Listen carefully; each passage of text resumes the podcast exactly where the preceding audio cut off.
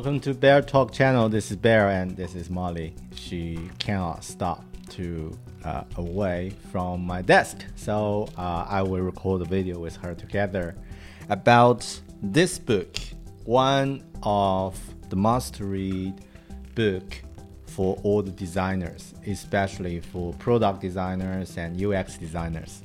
Just enough research by Erika Hall.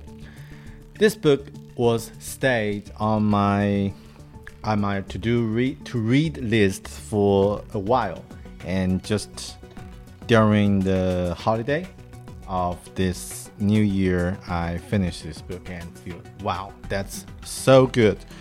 Um, just as a context, Erika Hall was uh, she is the uh, the researcher for so many years as um, as the expert in this field, she shared a lot of uh, insights around what is research and how we can use it to help our design process.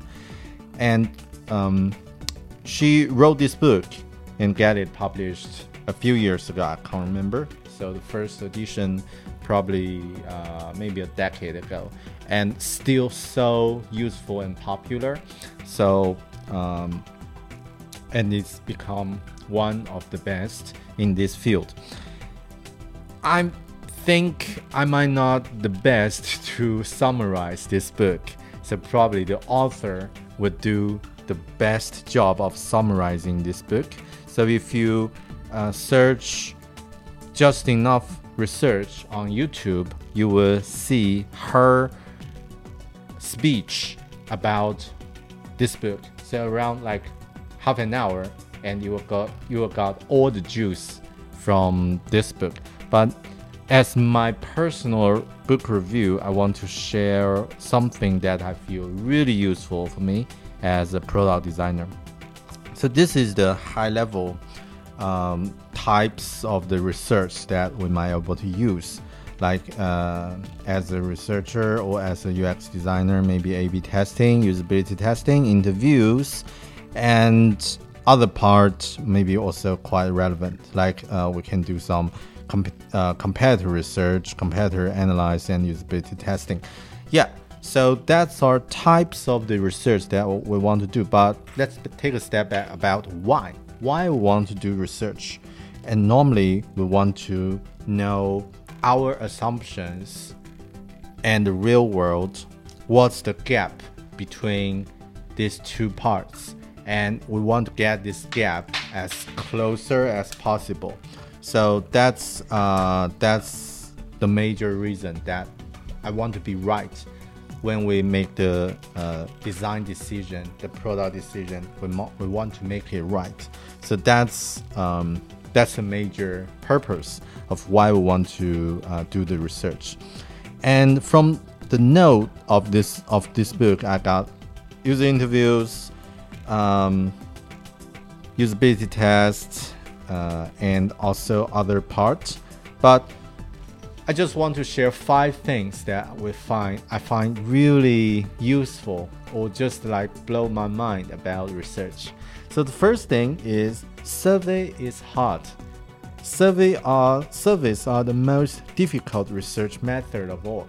This has really changed my mind before I thought survey is so so easy, right? You have all available tools like yeah, SurveyMonkey, Google Form, and everyone can uh, get together a survey and send to someone and get some sort of data and start to work. But from this book, from this sharing, we find that it's not that easy. Because if you want to make it work, there are a lot of science steps behind survey. And yeah and if you want to get the right results like you have to follow some formula like this one. I don't want to explain what it is but it's so complex.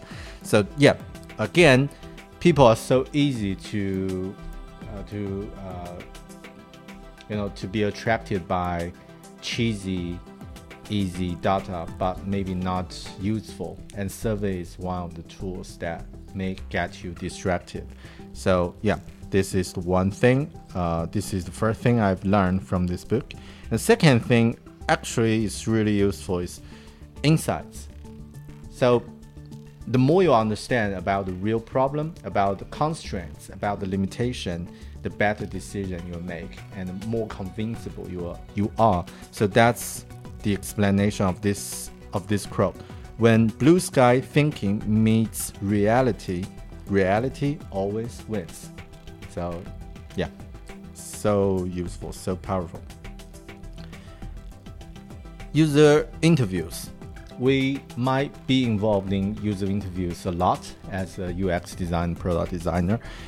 Uh, so there are a lot of useful tips, but one thing that I've learned the most valuable is to note specific language and terms that you you hear uh, so that you can better reflect user needs and priorities, behavior patterns, and mental models, which means quotes from interviews is the most powerful insights, most powerful part that you can get uh, from the interview. Next is competitor research. This one is really interesting. is about when we do comparative research, maybe it's in the beginning or before the design process starts. But she suggested that we might able to test our competitors, like how they do, before we ideate our concepts. So you can test the competitor's product before you even put pencil and paper. So that's a great point. Like if you want to do some feature, I just find some direct or indirect competitors and test it with other people, with my potential customers, so that I can see, oh, this is the opportunities and these are the, the, the pitfalls that I want to avoid. Right. Data. So this part is about decision makers' uh, preferable stuff. Molly, did you quiet a little bit? Thanks. Um, so this part is about decision makers love data. So if you can get some data uh, available for you to share, it will help you to make any uh, progress on the arguments if you involved with the decision makers. And this one is also quite impressive. NPS uh, is not a research tool; it's a marketing tool. Before that, I do sometimes use NPS as something to to measure uh, the performance of a product, but actually, it's not that relevant because the first rule of research is that you don't ask what people think. Think you don't ask their opinions because normally the answer is not reflection for the truth or what they want to do. So, for example, everyone loves her horse, right? But who will buy a horse? How many people will buy a horse? Everyone hates ice cream or sugar or like uh, junk food, but how many people will buy junk food for dinner during the week, right? So this is something I think really great to learn, right? Um, just enough research. I think time is not enough for this book to for me to summarize this book. So I highly recommend you read the book, pick up copy, and share something.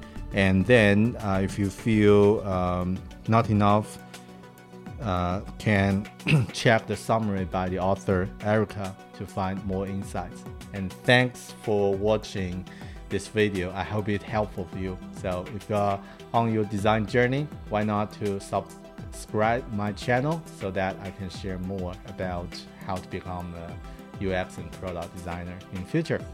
This is Bear. Thanks again, and I will see you in the next video. Bye.